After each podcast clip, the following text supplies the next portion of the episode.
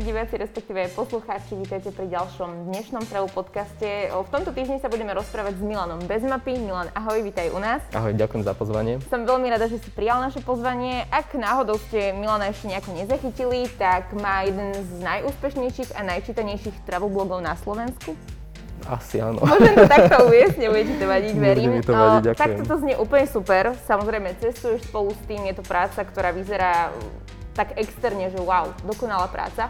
Ale asi to nebolo od začiatku úplne takto, tak ako si sa vlastne dostal k tomu písaniu tvojho blogu? On to začalo ako klasické hobby asi u každého, kto sa tým dneska živí. Ale ono to bolo myslím nejakých 8 rokov dozadu, lebo ja som akože vždy cestoval, vždy som mal k tomu nejak blízko a išiel som na Erasmus do Estonska v nejakom roku 2012 alebo 2013, myslím, že nejak tak. A to bolo v čase, kedy všetci chodili na tie Erasmy, že na, do Viedne, do Prahy a také, že však idem Estonsko, lebo na tom zozname mm-hmm. bolo Estonsko. Iba tak čisto z rebelie, lebo vtedy nikto nevedel ešte, čo je Estonsko, kde je Estonsko. A bol som tam pol roka v zimnom semestri a bolo tam minus 21 stupňov, snežilo. A všetci sa ma pýtali, že aké to Estonsko je, tak som jednej noci nemohol spať a založil si nejakú doménu bezmapy.com a napísal jeden jediný článok pre moju rodinu, lebo mama bola veľmi zvedavá a dnes za 8 rokov je z toho jeden z najčítanejších blogov na Slovensku. No. Takže ťa to hneď po prvom raze tak chytilo a začal si napríklad dennodenne o tom písať, alebo aký bol ten postup, ten progres? Ja som tam mal nastavené vtedy také, že každú nedelu nový článok. To som mm-hmm. dlho dodržiaval a vedel som si tie články napísať dopredu, čiže nevenoval som sa tomu každý deň tak, jak sa tomu venujem teraz.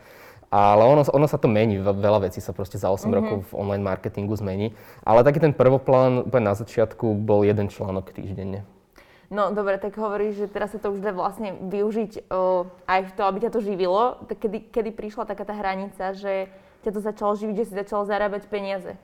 Keď som založil ten blog v 2013, tak v nejakom 2015-16 mi prišla nejaká prvá platená ponuka, ktorá bola akože úplne smiešná, ale vtedy sa mi tak zažila žiarovka, že, že aha, že dá sa to, lebo však zo zahrani, na zahraničných blogeroch v Amerike som to videl, tam to mm-hmm. fišalo už dávno. Ale mi nenapadlo, že na nejakom malom slovenskom trhu by sa proste niečo takéto uchytilo vtedy, v tej dobe. Mm-hmm. A och, ako som sa mýlil. ale dobre, že si sa teda a že to je tak, ako to je.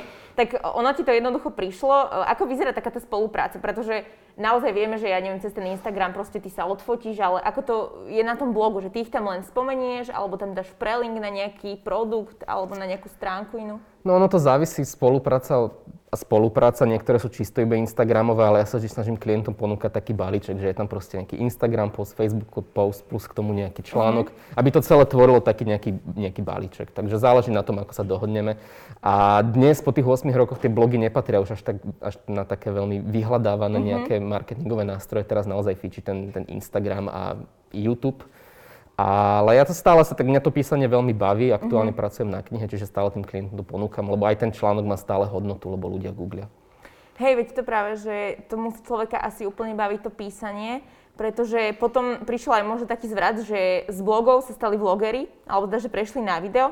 Ty sa aj nejak rozmýšľal nad tým, že začneš možno točiť, alebo... Ono vždy tam bola nejaká taká ambícia, ale ja som sa v tom naozaj nikdy mm-hmm. nenašiel. Akože tie Instastorky to je iné, ale také akože vysoko kvalitné YouTube videá, čo mám napozeraných nejakých YouTuberov, tak akože ja som to skúšal, ale cítil som sa v tom veľmi neprirodzene a nekomfortne, tak som ostal pri tom písaní a fotení. Pristupuješ inak k tomu blogu, k tomu písaniu ako k Instagramu? To sú dva úplne iné svety. Ja keď idem robiť článok, tak mám mozog nastavený takto a keď idem robiť fotku na Instagram, tak takto. Že to sú úplne dve odlišné osoby, ktoré sú vo mne, keď proste pracujem na blogu a keď pracujem na Instagrame. A na čo sa zameriavaš, keď pracuješ na tom blogu? Čo ľudia chcú od toho blogu alebo čo im tam chceš odovzdať? To sa tiež menilo v priebehu rokov. Eh, ja som sa začiatku najskôr písal iba po anglicky, lebo som proste chcel osloviť čo najväčšie publikum. A potom som si uvedomil, že na Slovensku vtedy v podstate bol možno iba jeden cestovateľský blog, ktorý bol po slovensky, tak som začal písať po slovensky. Kedy si dávno fičali kratšie články, lebo ľudia si to chceli preletieť, tie informácie. Dneska sú tí čitatelia už stále viac nároční, čiže píšem stále hlbšie a dlhšie články, ktoré majú viac informácií. A to písanie mi trvá stále dlhšie a dlhšie, keďže chcem do toho dať čo najväčšiu mm-hmm. tú mhm. hodnotu do toho blogového článku. Taký jeden článok napríklad o nejakom výlete, keď ideš do Budapešti, dajme tomu, tak ten ti koľko zaberie? Tak 8 hodín určite písania. Článok. Mhm, článok. To by som to absolútne je, že jeden, jeden celý deň, minimálne. To, mm-hmm. A tie informácie, ktoré tam máš, ty, ja neviem, ty ich teda získavaš z toho, že ideš do tej Budapešti, ideš e, takouto cestou, takouto cestou a potom k tomu pridávaš aj nejaké také historické, prípadne kultúrne vsúky? Tie kultúrne moc ani nechcem, ja chcem, aby ten môj blog bol skôr taký, že zážitkový, že čo zažiť, ochutnať, než mm-hmm. že akože taký kostol, hen taká hey, katedrála, jasné. že to tým smerom veľmi nechcem ísť. Ale akože je to tam niekde spomenuté, ale na to ten dôraz nedávam. Skôr dávam dôraz na tie také veľmi mi fičia skybary, keď napíšem niečo o skybaroch, tak ľuďom sa to strašne páči. Že skôr takéto vyslovene, že dovolenkové vychytávky, kde sa zrelaxuješ. Presne, to som sa aj chcela spýtať, že čo ľudia teraz m, najviac chcú, čo najviac čítajú, kde vidíš tú najväčšiu čítanosť teraz? Teraz cez toto obdobie je to hlavne Slovensko. Akože ja som priebežne písal o Slovensku celých tých 8 rokov, ale vždy som mal zámer na to zahraničie. Ale čo som si pozeral štatistiky, tak teraz samozrejme vyskočili výlety po Slovensku a v okolitých krajinách, ale to tiež akože veľmi málo. A hlavne Slovensko. No. A snažil si sa teda aj trošku tak pretransformovať na to, že tak musím byť na Slovensku, teda zároveň chcem sa chrániť, možno nechcem niekam cestovať a že aj trošku nútenie si chodil na to Slovensku, že radšej by si niekam inám išiel? Nútenie určite nie, ale nechcel som sedieť doma. Napríklad cez tú najväčšiu koronu, síce teraz je najväčšia korona, ale stále to, ten marec je pre mňa tá najväčšia korona. tak som si robil také výlety, že som ochodil, pochodil vojenské bunkre v Petržalke, že také, mm-hmm. lebo ako všetci začali písať o Slovensku automaticky, Aha, všetky médiá, 10 najkrajších jazier, tadadá. Toto ja som veľmi do toho nechcel ísť a skôr som na také menej zaujímavé miesta, píkošky začal písať a veľmi sa, veľmi sa ľuďom páčil napríklad ten môj článok o tých, keď som jeden deň prešiel všetky vojenské bunkre v Bratislave, ktoré majú aj pri prepojenie na tú, na tú históriu tej druhej svetovej vojny a to bolo také celkom zaujímavé a ľuďom sa to páčilo. Dokonca pred jedným bunkrom už neviem jeho číslo, v Petržalke bol vyfotený aj Hitler uh-huh. na návšteve a ja som tú fotku zrekonštruoval, že som sa postavil úplne na to isté miesto, kde on a úplne spravil tú istú fotku, ale nejakých 70 rokov neskôr a to ľudia úplne žrali. Takže si, si vynašiel v tom takú nejakú svoj, svojskosť? Aby ma to bavilo, mm-hmm. aby ma to bavilo, aby to nebola nuda a síce tých článkov až tak strašne veľa nebolo, ako som chcel, ale asi by som vedel tým blogom fungovať, aj keby, že sú zatvorené hranice navždy. Áno, naozaj. Či by ma to bavilo, to už je druhá vec, ale témy by som si našiel určite. Ty keď si takto pozrieš napríklad rok vpred, tak aj rozmýšľaš, že kam pôjdeš a o čom budeš písať? Nie, práve že to téma úplne spontánne. Ja to chcem, aby to ostalo také spontánne, lebo to začalo ako hobby a stále chcem mať z toho taký ten pocit, že je to hobby a robím to preto, lebo ma to baví a nie preto, že musím alebo, mm-hmm. alebo niečo. Takže nie je to také, že v apríli idem teraz do Švedska a budem proste výjdu 4 články o Švedsku, že nemáš to úplne takto o, naprogramované alebo teda takto nastavené. No kebyže mám tú letenku do toho Švedska v apríli, tak samozrejme nejaké tie články mm-hmm. budú, ale hovorím, aj tie letenky si kúpujem veľmi spontánne. Idem napríklad zasa v januári do Argentíny. Je to príde také smiešne, keď o tom hovorím, lebo mám letenku, ale to, či pôjdem, to nie je veľmi isté. A ja som bol v Argentíne aj teraz posledný január a keď som sa vrátil, tak som začal písať tie články o tej Argentíne, ale potom sa to celé stalo. Ja som z toho všetko bol taký znechutený, že som tie články o Argentíne napríklad ani nedorobil. Tak teraz som rozmýšľal, že sa k tomu postupne vrátim, ale už popri tom píšem tú knihu, takže dúfam, že tie články o Argentíne budú. Ale celé je to také, že nič na silu, hej, lebo to by mhm. asi aj tí ľudia cítili. Keď si takto kupuješ letenky a hovoríš teda, že nevieš, či to vidieť, tak ako je to napríklad s tým vrátením peňazí, že či niektoré spoločnosti vedia vrátiť celú sumu, prípadne sa ti stalo, že ti nikto absolútne ani neodpísal? Aký je ich no, prístup? No to záleží od spoločnosti k spoločnosti. Tie nízkonákladovky mi vrátili vouchere väčšinou, tam proste mm-hmm. to bolo takmer bez šance sa dopatrať k peniazom. Mm-hmm. Ale to boli, že 20 eurové letenky, to mi až tak nevadilo. Ale mal som letenku do Peru na maj, čo sme mali s mamou na takú dvojtyžňovú dovolenku a tá letenka stála nejakých 500 eur a dodnes mi neprišli peniaze, keď akože mám potvrdené to, že mi ich vrátia, ale už sa to nejako naťahuje a dúfam, že mi tie peniaze prídu. To už je 500 eur, to, už je, 20 to už je dosť. No, hej. Mm. Ty si hľadaš letenky tak veľmi spontánne, za čo najnižšiu cenu, alebo už tak nehľadíš možno na tú najnižšiu cenu? No, keď chcem ísť niekam iba tak na otočku, tak sa pozriem, kde sú aktuálne lacné letenky a si kúpim. Toto leto som tak fungoval, že non-stop. Ja mm-hmm. som mhm. proste povedal, že v piatok mám čas, tak som si pozrel letenky a bola, neviem, príklad letenka do Malagy za 9 eur, tak som išiel na otočku do Malagy lebo vtedy sa ešte dalo. Ale tú Argentínu to som plánoval teraz v tom januári znova, lebo sa mi tam veľmi páčilo a vyslovene, že som hľadal tie letenky. A keď som našiel nejakú už za dobrú cenu, tak som ju kúpil. Ty si teda spomínal, že bol v Argentíne už aj minulú zimu. Tento rok v januári, hej. Aha, no jasné. A strávil si tam koľko, akú dlhú Mesiac. Mesiac. Bol to nejaký tvoj sen, Argentína? Celkovo ja som veľmi zaťažený na Južnú Ameriku, ako keby, že si mám vybrať, tak buď Ázia alebo Južná Amerika, tak Južná Amerika. Jednak aj preto, že sa tam hovorí po španielsky, ja som úplne španielofil, že všetko, čo hovorí po španielsky, chcem. A v Argentíne som z Južnej Ameriky ešte nebol, vlastne v Južnej Amerike som bol iba v Kolumbii a v Brazílii a Argentína tam nebola a vždy som nejak tak chcel ísť do tej Argentíny, lebo však to je známa krajina. A ona je strašne veľká, keď si porovnáš vzdialenosť sever Argentíny, juh Argentíny, uh-huh. tak to máš vzdialenosť Bratislavy do Dubaja, čo je cez pol kontinentu juhoamerického. Čiže tam máš všetky, všetky pásma prírodné, či ak sa tomu hovorí. Uh-huh. Akože je, tropické, tropické. Áno, je tam a... púšť, máš tam lyžiarské stredisko, máš tam lesy.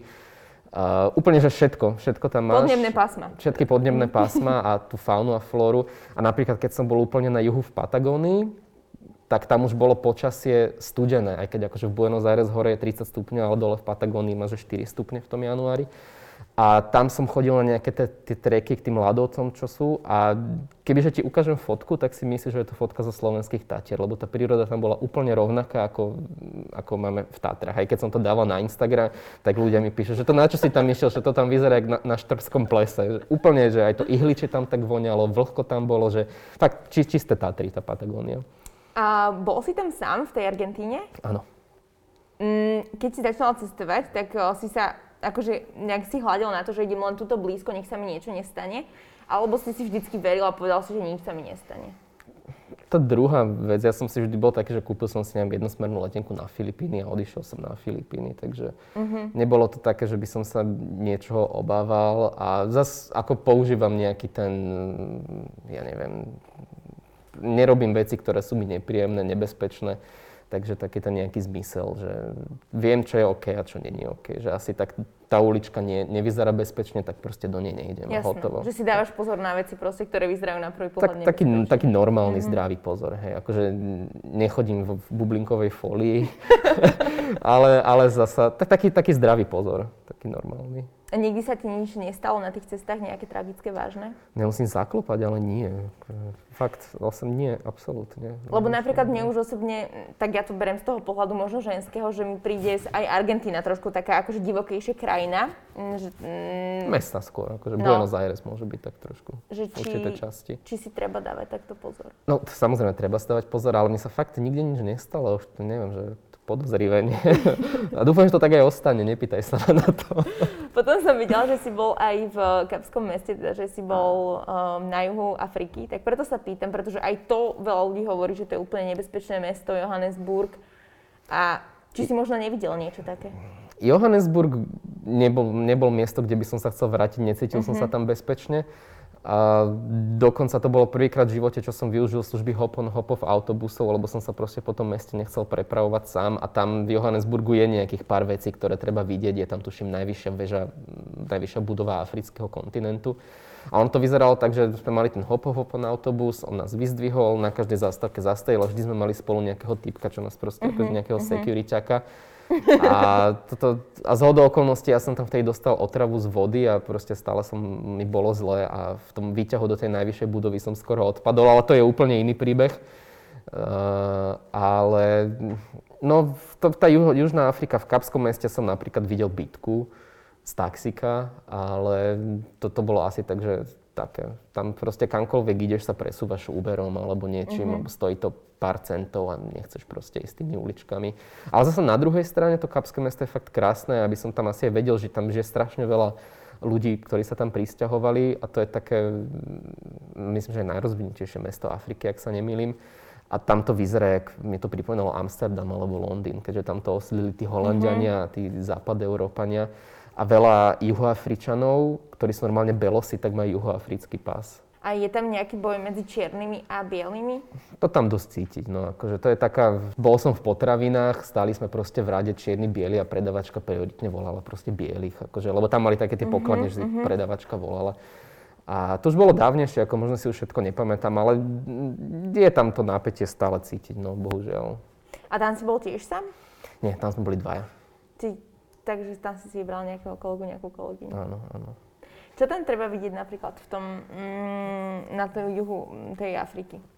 Tak konkrétne, tak tam sú tie národné parky, všelijaké safari parky, kde máš veľmi veľa zvierat mm-hmm. a vstávaš ráno o štvrtej, lebo tie zvieratá sú vlastne vonku len ráno, keď je chladno, aby mm-hmm. sa mhm. napili a potom večer, čiže na tie safari sa chodí buď ráno alebo večer.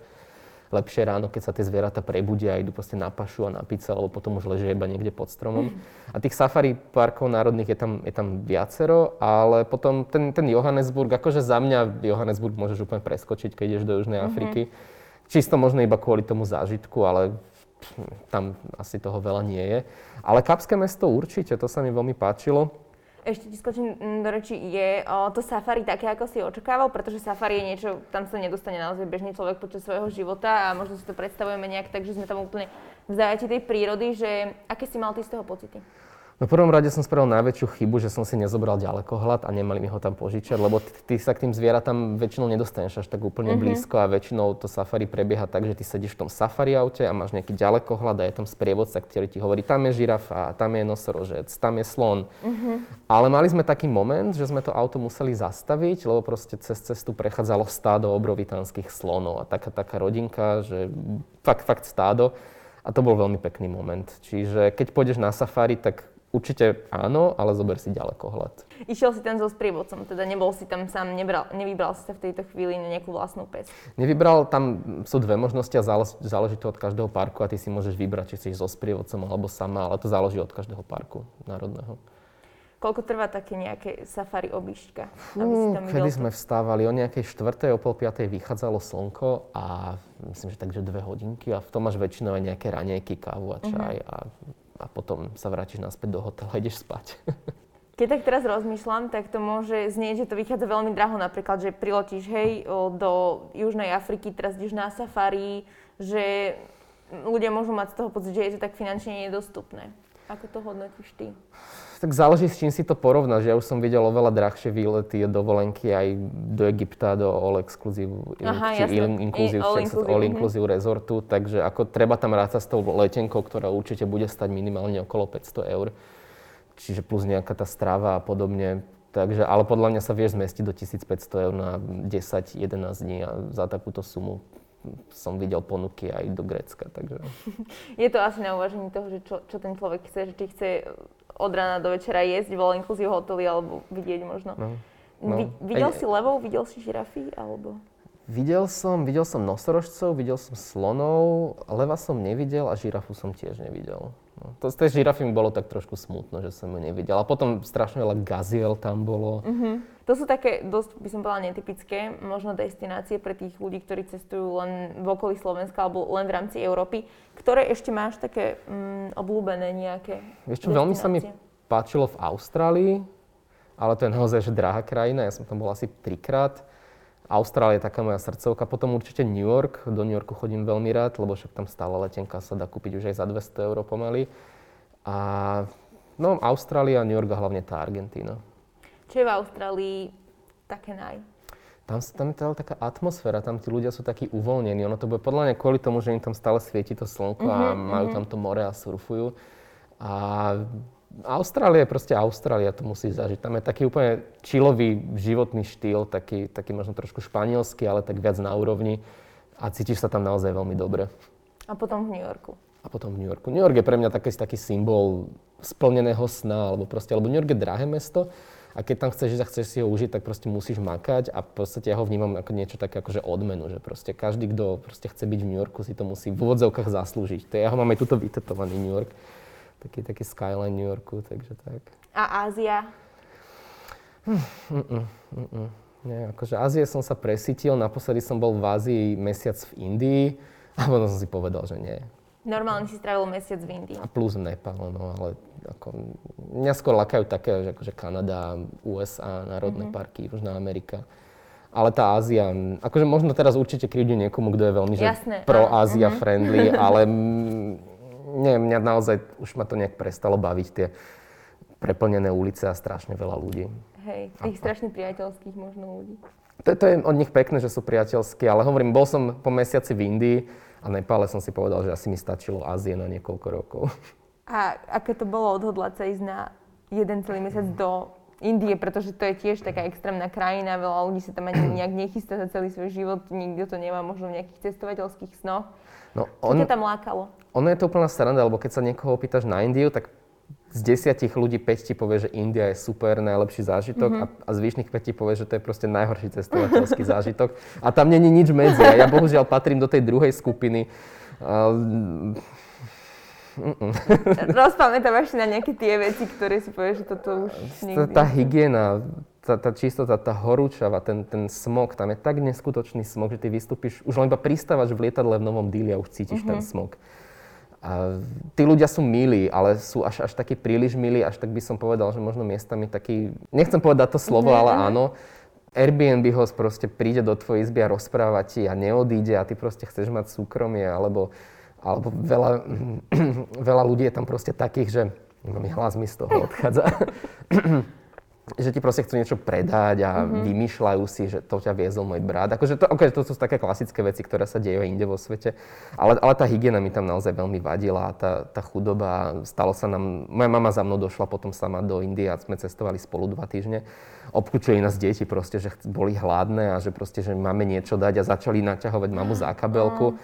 A vieš, vieš, čo spravíš? Budeš mm-hmm. kričať na tie zlé deti, mm-hmm. že choď preč? To sú také akože momenty, že sa veľakrát potom rozmýšľa, že vlastne ako sa máš dobre. A, a napríklad boli sme vo Varanasi, kde teče tá rieka Ganga, neviem, ano, či si ano, o tom počula, kde oni spalujú tie mŕtvoly a nechajú ich odplávať a je to najšpinavšia rieka sveta, tuším. A ty si tam vieš zaplaviť nejaký ranný, rannú plavu po tej rieke, aby si videla tie ich rituály a tam proste ideš po rieke a na, na brehu horí ľudské telo. oni, oni majú okolo nejaký ten svoj rituál, tí Indovia, a vedľa toho stojí kráva. Akože akože preto ľudia majú veľmi 50 na 50 mm-hmm. tú Indiu a dokonca my sme tam mali s mamou aj nejaký problém s hygienou. Nestravovali sme sa v žiadnych fast foodoch, street foodoch, nikde. Ano. Jedli sme len v reštauráciách, kde sme videli, že naozaj reálne tam proste sú turisti, tak jedli sme len tam. Ale aj tak, keď sme sa vrátili, mama skončila na dva týždne na infekčnom nákramaroch s exotickou chorobou. No. Takže to bolo dosť nepríjemné. Takže mám na Indiu trošku ťažké srdce. No akože som ochotný tam možno v budúcnosti niekedy ísť ale mm, asi teraz poviem radšej skôr do tej Argentíny. A dal si aj také, že Taj Mahal, také tie klasiky? Áno, áno. Akože tieto veci sú veľmi pekné, lebo zase oni sa o to starajú, lebo im to nosí peniaze, keď tam tí turisti mm-hmm. z mhm. celého sveta prídu. Ale OK, jedna vec je Taj Mahal, pozeráš na ten krásne vyleštený, vyčistený Taj Mahal, ktorý je na každej fotke. Potom pozrieš o 10 stupňov doľava a už vidíš hordu odpadkov, na ktorej sa hrá krava a na tej krave sedí dieťa. Som teraz prehnal, ale akože ono je to všetko pekné, keď sa ano. pozeráš tam, kam sa máš mm-hmm. pozerať. A to je India. Takže do Argentíny radšej už Radšej teraz. do Argentíny, hej. Ako vnímaš celú túto nejakú korona situáciu, že v podstate zatváranie hraníc, či v tom vidíš ty nejaký zmysel? Alebo ako to hodnotíš z tvojho pohľadu? Z môjho osobného pohľadu asi to tak je, alebo to tak zrejme má, musí byť. A tak nie sme jediní na celom svete, kto zatvorili hranice, však celý svet sa v podstate mm-hmm. zatvoril, takže asi sme si to my nevymysleli. A je to tak, lebo to tak musí byť a nech to prejde čím skôr. Aj si bol nejaký taký nahnevaný možno, že... Som doteraz. Keď som si včera večer pozeral tie nové opatrenia, tak znova ma chytila taká polodepresia, že preboha, že nie. Asi si sa nesnažil nejako ani písať o tom, že, že nejak sledovať tie opatrenia, pretože mnoho tých ako keby travel blogov prešlo na to, že sledujú dennodenne tie opatrenia a snažia sa ľuďom dávať informácie z prvej ruky. Že takto trošku vybalansovali, pretože nemohli asi moc až tak písať o nejakých letenkách alebo o nejakých výletoch. Mm, vyhol si sa tomuto? Veľmi, naozaj o celej tejto situácii som mal dokopy možno asi, že tri príspevky. Ja som si povedal, že aj na mňa toho bolo veľa, tlačilo sa to z každej strany, tie negatívne informácie.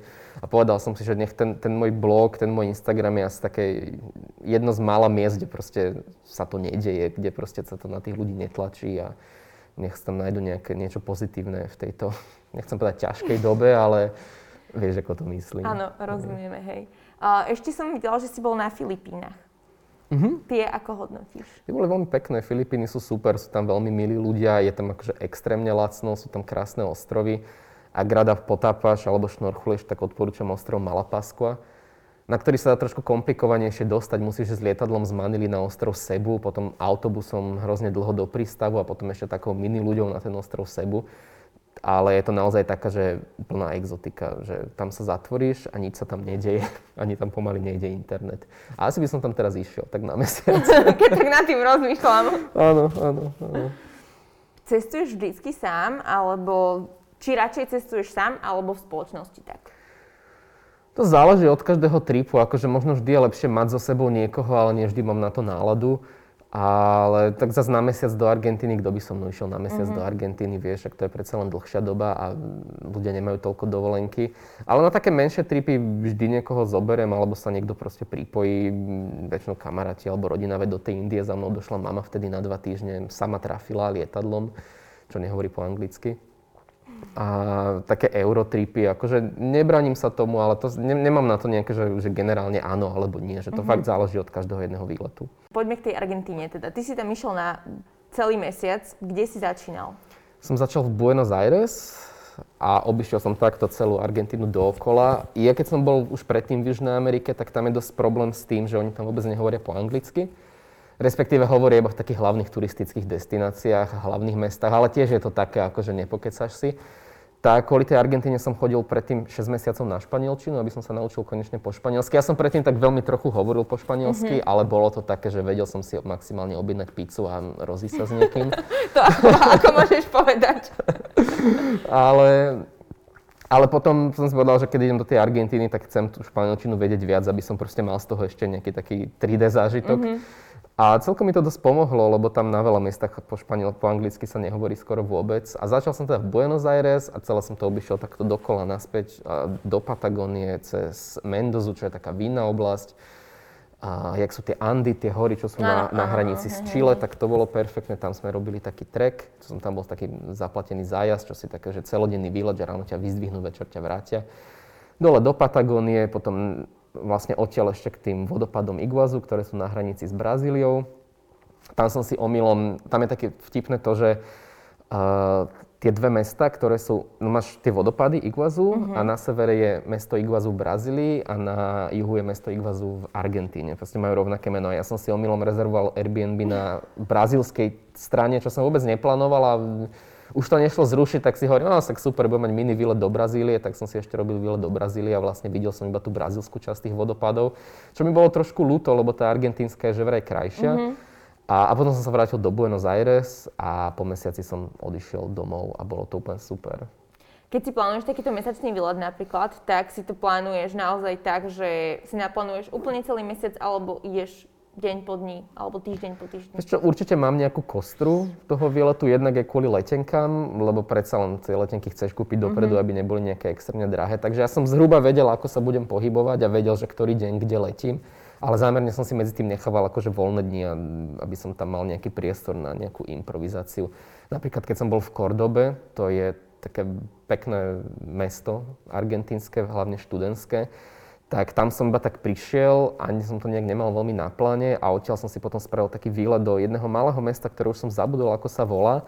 Musel by som si to pozrieť. A to mi niekto odporúčil v Kordobe, s kým som sa tam zoznamil, že choď tam na celý deň, tak som tam išiel a absolvoval som tam takú plavbu po jazere a toto nebolo veľmi turistické, tam bolo hlavne iba argentínsky turisti, lebo Argentínčania cestujú hlavne uh-huh, po mhm, Argentíne. Uh-huh lebo si možno nemôžu dovoliť nejaké väčšie cesty, lebo tam nezarábajú až tak veľa. A na tej lodi sa proste strhla úplne že brutálna latino party a tam proste všetci tancovali a úplne tam bolo cítiť tú juhoamerickú kultúru, aký oni sú proste všetci takí veselí a spokojní. A to bola nejaká obyčajná výletná loď, kde sme proste videli, ukazoval nám naľavo je hento, naľavo je tamto a zrazu tam niekto proste pustil rádio, oni sa všetci postavili a úplne, že tam bola proste latino party. A ja som tam tak sedel, hovorím, že ty kokos, že wow. Takže sú sú takí, že naozaj ako cítiť možno aj z tých niektorých songov ich latinských, že sú takí života? Na 200%. A neviem, či si aj pozerala, keď si bola mala nejaké telenovely. Dodnes tam no. naozaj fungujú tak, že oni tam reálne majú slúžky v Argentíne. Hej. Takže ak bola Natalia Oreiro a presne, mala... Presne, toto tam, že reálne funguje a to vôbec nie je vymyslené v tých telenovelách. Toto tam takto normálne je, že tie bohaté rodiny majú proste svoj stav, slúžky, ktorí tam s nimi žijú. Ja som sa tam zoznámil s takým jedným Slovakom, Jakubom, Šankom, ktorý má v Buenos Aires otvorenú slovenskú reštauráciu. On je Slovak, ktorý tam žije. A má tam teda, ako halušky tam predáva? Halušky tam zrovna nerobí, ale má tam také, že vypražaný sír a potom akože také langoše tam robí a podobne, lebo haluš, s haluškami je problém s brinzou, ktorú mm-hmm, on tam nejak nevie dostať. Mm-hmm. Ale je to akože oficiálne slovenská reštaurácia v Buenos Aires a on tam žije už niekoľko rokov. A mi tiež presne rozprával, že keď sa presťahoval do Argentíny, takže bol z toho v šoku, že on je naozaj tam fungujú tak, ako fungujú v tých telenovelách, že, naozaj, že, že slúžky, peniaze, rodinné firmy. A rodinné o, príbehy, ako tie pletky všetky, ktoré presne, oni medzi sebou mali, vždy to bol, je jedna veľká telenovela. Áno, áno, to, to, je, to je krásne. A ako tam ešte oni žijú? Teda vieš porovnať možno tú mentalitu tých ľudí, pretože bol si tam predsa len mesiac? No ja som si najskôr na ich mentalitu nevedel trošku zvyknúť, lebo ono jednak Argentínčania sú väčšina Belosy, aj keď mm-hmm. je to mhm. Južná Amerika, lebo tam dávno pradávno emigrovalo strašne veľa Talianov a oni 90% Argentínčanov má talianských potomkov, či predkov, predkov, potomkov nie. talianských predkov a to tam veľmi cítiť na tej, na tej kultúre a napríklad ja keď som sedel v Londýne na letisku a čakal na ten 14-hodinový let do Buenos Aires, tak som tam sedel vedľa nejakého manželského páru a nejak som akože nevnímal, iba som počul ten ich tón reči a som bol presvedčený, že to sú Taliani, lebo že totálne talianský priezvuk, mm-hmm. že tak rukami rozhadzovali.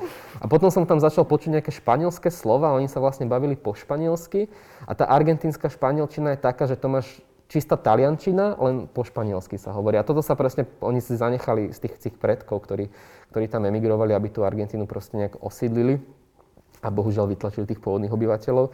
Ale argentínska španielčina je naozaj, že španielčina s talianským prízvukom, s rozhadzovaním rúk, takto si tam rozpráva, motorečky, všetko. Afektovanie trošku. Totálne. A pritom hovoria po španielsky. A ja som tam veľakrát cítil Buenos Aires niekde v Ríme.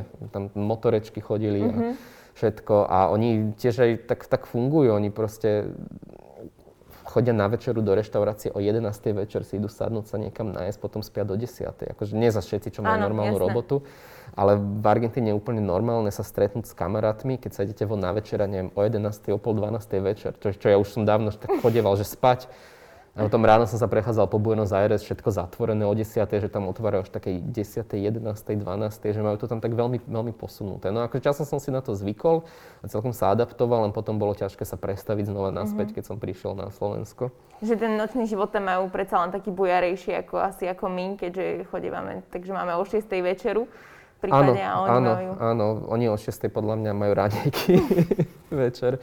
A to si teraz neviem predstaviť, keď tam mali tú karanténu, jak to dávali tí Argentínčania, lebo oni sú veľmi sociálni a oni mm. mali po dobu nejakých dvoch týždňov, že úplný zákaz vychádzania. A ja tam mám už nejakých kamarátov, čo sme sa pozoznamovali a oni podľa mňa museli mať že čisté depresie, lebo oni sú presne takí, jak Taliani, že pusa sem, poď, káva, všetko, že sa objímajú. Mm-hmm a zrazu museli byť zavretí, no tak to muselo byť ťažké. A majú tam ešte nejaké také zvyklosti, ktoré si si povedal, že wow, že toto je odlišné od Slovenska? Vieš čo, veľa pijú mate, že nepijú až tak veľa kávy, ale neviem, či vieš, čo mate. To je, má to dokonca ešte taký špeciálny hrnček, z ktorého sa to pije, ktorý má taký hruškovitý tvar a z toho potom je taká kovová slámka. Uh-huh. A ono sú to, sú to bylinky, je to nejaká jerba, neviem, či sa to tak povie po slovensky, uh-huh. jerba mate a oni si do toho potom ešte nasypú nejaké svoje bylinky, všetko legálne. a na to ide cukor, preleje sa to vriacou vodou a potom to pijú a to má viac kofeínu, jak káva, ak sa nemýlim. A oni tu pijú neustále a všade na miesto kávy a dokonca v lietadle som si všimol, že som sedel v lietadle a letel niekde po Argentíne a tam pani takto s tou, s tou veľkou pixlou na tom máte, to sa tam pila a letuška je tam liala vriacu vodu. To bolo pekné. Tam teda strávil mesiac, čo asi zrejme znie ako aj finančne náročná vec. Máš, mal si to nejako zrátané, že koľko ti to celé vyšlo, alebo... Ja som to presne zrátal na cent, mám o tom aj niekde článok na blogu a myslím, že to bolo okolo 3000 eur. Aj s letenkami, aj s ubytovaním, aj so aj stravou, s jedlom. so všetkým. No.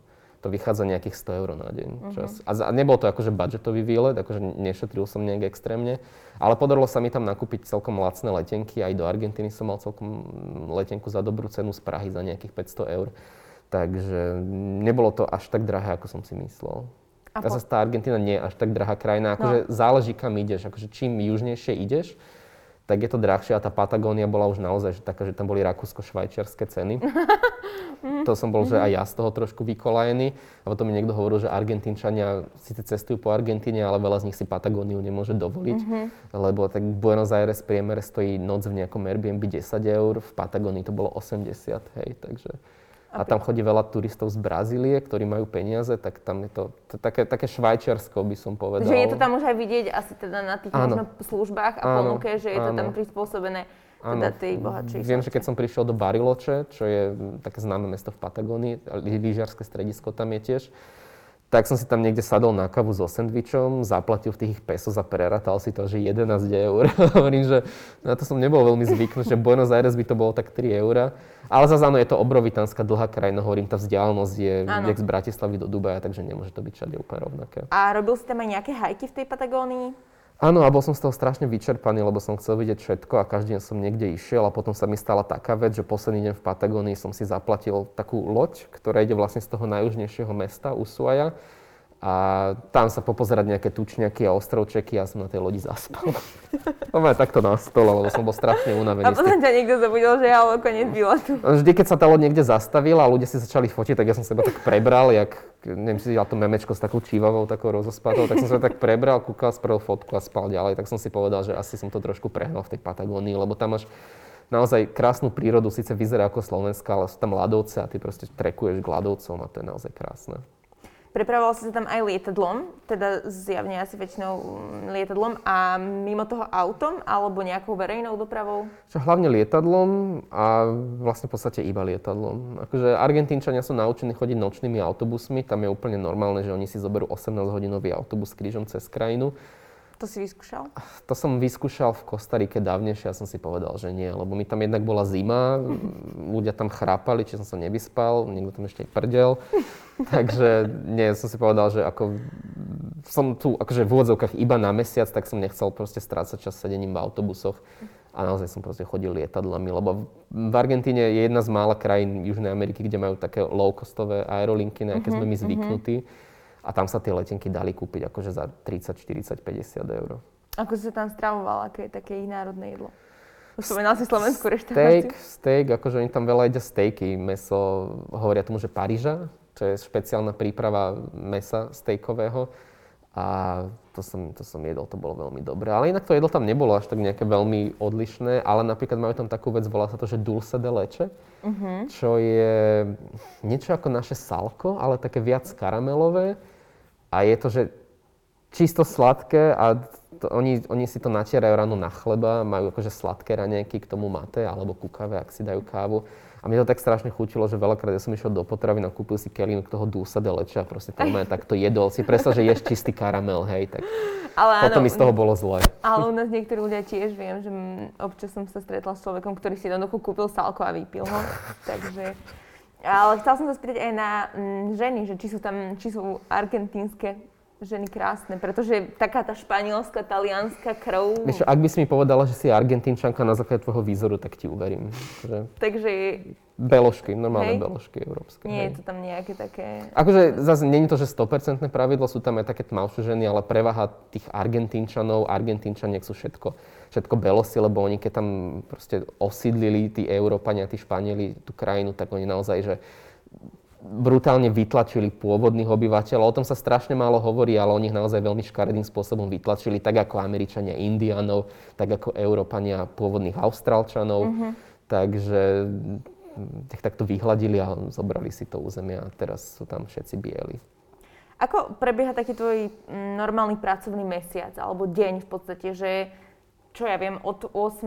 Mm, do 10. píšeš, potom, alebo ako to vyzerá, ako si má človek predstaviť prácu travel blogera? No, snažím sa v tom mať nejaký režim, akože úplne iné to je, keď som na cestách, mm-hmm. ale teraz, keď som doma, tak akože mám také pravidlo, že od 9.00 už sedím za počítačom, spravím, čo mám a väčšinou tak do nejakej 15. 16. sedím, potom idem do fitka a potom buď s niekým von, alebo pozerám nejaký seriál. Takže áno, je to každý deň iné. Niekedy proste mám celý deň na, sa venujem písaniu, iný, iný deň celý deň foteniu, lebo to som ti hovoril aj na začiatku, že robiť fotku na Instagram je pre mňa mm-hmm. úplne iné ako písať článok. Veľakrát to proste neviem sa takto prepnúť, že, že v jednom dni, takže mám to tak vyhradené, že mám nejaký taký to-do list a dneska musím napísať tento článok, hotovo, bla bla bla, zajtra proste fotku. Takže je to také, sa to, sa to strieda. No, ale že nie keď... je to úplne taký stereotyp, v podstate, že je to každý deň. Časom to môže byť mm-hmm. stereotyp, tak ja si to potom tak oživujem všelijak, napríklad, že idem niekam preč, čo tento rok nebol ten prípad nejak extrémne veľa. Ale napríklad, keď cestujem, tak aj v tej Argentíne, keď som bol, tak samozrejme, že furt tam mám nejakú robotu, ktorú treba spraviť ale to tak ide trošku na vedľajšiu kolej mm-hmm, všetko a mm-hmm. väčšinou si tak vyhradím, ja neviem, jeden deň, kedy sa na celý deň zatvorím niekde do kaviarne a naozaj toho spravím veľa. Hej. A som tak asi aj trošku produktívnejší, lebo takto si tie veci proste rozvlačním mm-hmm, na mhm, celý mhm. týždeň, mm-hmm. ale keď som proste napríklad v tom Buenos Aires bol a vedel, že nebudem mať na to čas, tak som sa naozaj hecol. A tie veci, ktoré túto spravím za týždeň, tam som vedel spraviť za dva dní sedenia v kaviarni a mať zvyšok voľna. No, tak. Že si mal taký ten tlak, že Áno, a ten, presúvať, ten, nevieš, nevieš tú istotu. A ten tlak by som sa chcel naučiť mať aj túto, ale sa mi to nepodarilo za 8 rokov, čo to robím. Robil si aj niekedy takú normálnu kancelárskú prácu alebo takú, že od 9. do 5. Robil a vydržalo mi to 6 mesiacov. Ja som sa po skončení vysokej školy zamestnal, kedy som stále mal ten blog. Uh-huh. Keď, kedy už som mal ten blog, ale v tejto bolo stále hobby, ale to bola taká klasická korporátna robota v kancelárii uh-huh. s mhm. kartičkou, kde sa pípaš. A som zistil, že akože naozaj asi radšej budem robiť čašníka, ako, ako proste chodiť niekam do, do ofisu a sedieť pod klímou a ťukať do Excel tabulky. A vtedy sa to vo mne nejak tak zlomilo, že som si začal šetriť, našetril som si nejakých vtedy 2000 eur a som si kúpil letenku na Filipíny jednosmerne odletel, dal výpoveď tak trošku dramaticky a vtedy sa to nejak tak celé zlomilo s tom blogom, že ma to začalo živiť. A ja som sa v podstate z tých Filipín v úvodzovkách nevrátil už dodnes, respektíve nevrátil som sa do toho takého klasického kancelárskeho života, ktorý som vtedy viedol.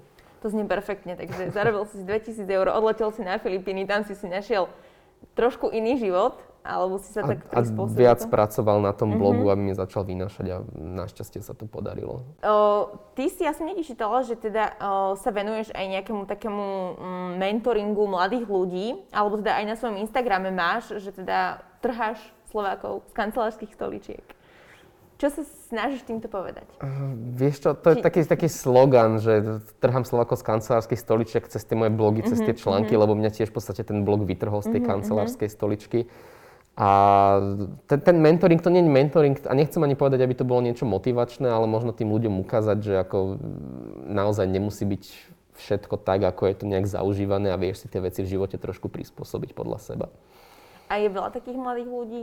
Registruješ? Stále viac, stále viac, že ľudia si uvedomujú, že naozaj, a hlavne teraz cez koronu si veľa ľudí uvedomilo, že, proste, že jak je všetko nestále, jak sa všetko môže mhm, zmeniť mm-hmm, zo dňa mm-hmm, na deň. Mm-hmm. A stále viac ľudí je takých, že čo sa tak pozorujem, tak ľudia si tak viac uvedomujú hodnotu toho voľného času a toho, toho života. Alebo napríklad kedysi dávno, čo ja som našťastie nezažil, tak bolo normálne, že človek sa zamestnal na 30 rokov v jednej firme uh-huh, a mhm, proste uh-huh, bol jeho zmyselný ano. život. Dneska, keď niekto vydrží 2 roky, no. 3, 5 v jednej firme, tak už taká výnimka. A teraz tí ľudia, podľa mňa budúcnosť toho pracovného trhu bude skôr taká, že nebudú možno nejaké klasickí zamestnanci, ale že si firmy budú najímať ľudí, nejakých freelancerov na projekty a že to bude také trošku voľnejšie a že viac ľudí bude mať tú možnosť si ten čas manažovať podľa seba, tak aby nemali pocit, že sú možno nejakými väzňmi svojej roboty. Mm ty vidíš svoju budúcnosť ako napríklad zamýšľaš sa nad tým, že možno ani toto nebude nejaké stále, alebo tak či ja máš tým, nejaké vízie do budúcnosti? S tým nerátam, že to bude stále, ono sa to možno nejak transformuje do niečoho iného. A tá moja práca, ten štýl fungovania vyzerá dnes úplne inak ako pred 4 rokmi, pred 5, čiže ono sa naozaj veľmi dynamicky mení a stále sa prispôsobujem tomu nejakému v úvodzovkách influencer uh-huh, trhu, uh-huh, aby som uh-huh. proste bol stále aktuálny a robil to, čo teraz letí, aby som sa stále viezol na tej vlne. Ale tak uvidíme, akože nejak hlboko som nad svojou budúcnosťou ešte nerozmýšľal, lebo tak však No, no. Tak som to len skoro myslela, že či vidíš, ako sa to napríklad mení, že prispôsobuješ sa, snažíš sa prispôsobovať tým trendom, je to možno niekedy náročné, je to možno niekedy proti tomu, čo ty chceš, alebo... No čím som starší, tým hej. Napríklad teraz som sa snažil nejak tak akože TikTok začať riešiť uh-huh. a to je katastrofa tá aplikácia. Akože čo tam sú tam tie videá, tých, tých, tých detí, ktoré tam robia, tak som si povedal, že ako toto, na to som už asi starý. že, že TikTok nie. Možno, možno nájsť nejaký spôsob, ako robiť nejaký content, ktorý by aj mňa bavil na tom TikToku, ale tam, tam sú blbosti a zase neviem nepríde mi to nejako hodnotné. Uh-huh. Asi stárnem. Že úplne to nebude, nebudeš robiť niečo na silu, aj keď no, teraz... No, no jasné, na čo robiť veci na silu. Máš o, teda cestovateľské plány, aké na najbližšie mesiace Helsinky? No mám letenku do Helsing v decembri s tým, že by som veľmi rád išiel na sever do Rovaniemi, ako je tá dedinka Santa Clausa. Uh-huh. A potom na to šiest... to, to není to na, pap- to není to na papieri? Tuším, či to, to sa milím. Na papieri? Mhm. To je taká, že na papieri. Joli pupi. Jo, joli, joli puky na puky, papieri? Či ako? jo, joli puky, alebo jola puky, alebo niečo také po fínsky Ježiško. Aha, aha, tak, lebo viem, že oni tam majú takú nejakú dedinku takúto. No, no, asi. Volá sa to, ježi, jak sa to volá? Rovaniemi. Rovaniemi sa volá tá, tá vec, tá, tá, tá, to mesto, A kam chcem teda ísť. Mhm. No, mám letenku do Helsing, akože asi si budem musieť zobrať nejaký 8-hodinový vlak z Helsing, potom tam hore, alebo ďalšiu letenku kúpiť. Ale je to také, že pôjdem, nepôjdem, vieš, Mhm. korona. A potom na toho 6. januára mám tú letenku do Buenos Aires zasa, kam teda som ochotný ísť aj, v- samozrejme, že potom pôjdem do karantény Mhm. a nejaké testy, tak kvôli trojtyžňovému tripu sa mi to oplatí. Jediný dôvod, prečo by som tú cestu zrušil, je, že by som musel byť v karanténe v Argentíne, v Á, Buenos. Aires, lebo tak prídem tam na 3 týždňa a z toho by som mal byť, ja neviem, 14 dní v karanténe, tak to by bola blbosť, tak to na čo, vieš, tak uvidím. Aj si dávaš nejak väčší pozor, alebo budeš si dávať nejak väčší pozor na možno ubytovania, alebo na mesta, prípadne na to okolie, s ktorým sa budeš stretávať kvôli tej korone? Že či tak nejak nad tým tragicky rozmýšľaš a máš v hlave, že je to nebezpečnejšie, alebo to úplne vypúšťaš? Si nemyslím, že to je nebezpečnejšie. Proste mám, mám to rúško, dodržujem tie opatrenia a, a hotovo. Vieš, akože nebudem sedieť pod kameňom kvôli tomu do konca svojho života. Proste, že chovať sa zodpovedne sa dá podľa mňa aj tak, že sa nez, nezašieš do jaskyne, nezamuruješ do jaskyne. Milan bez mapy bol dnešným našim hostom v Travu podcaste. Veľmi pekne ďakujeme, že si prišiel, že si nám porozprával o každom kúsku sveta. A možno, že sa niekedy vidíme na budúce, samozrejme s nejakou inou destináciou a my sa vidíme na budúci týždeň. Ahojte. Čaute.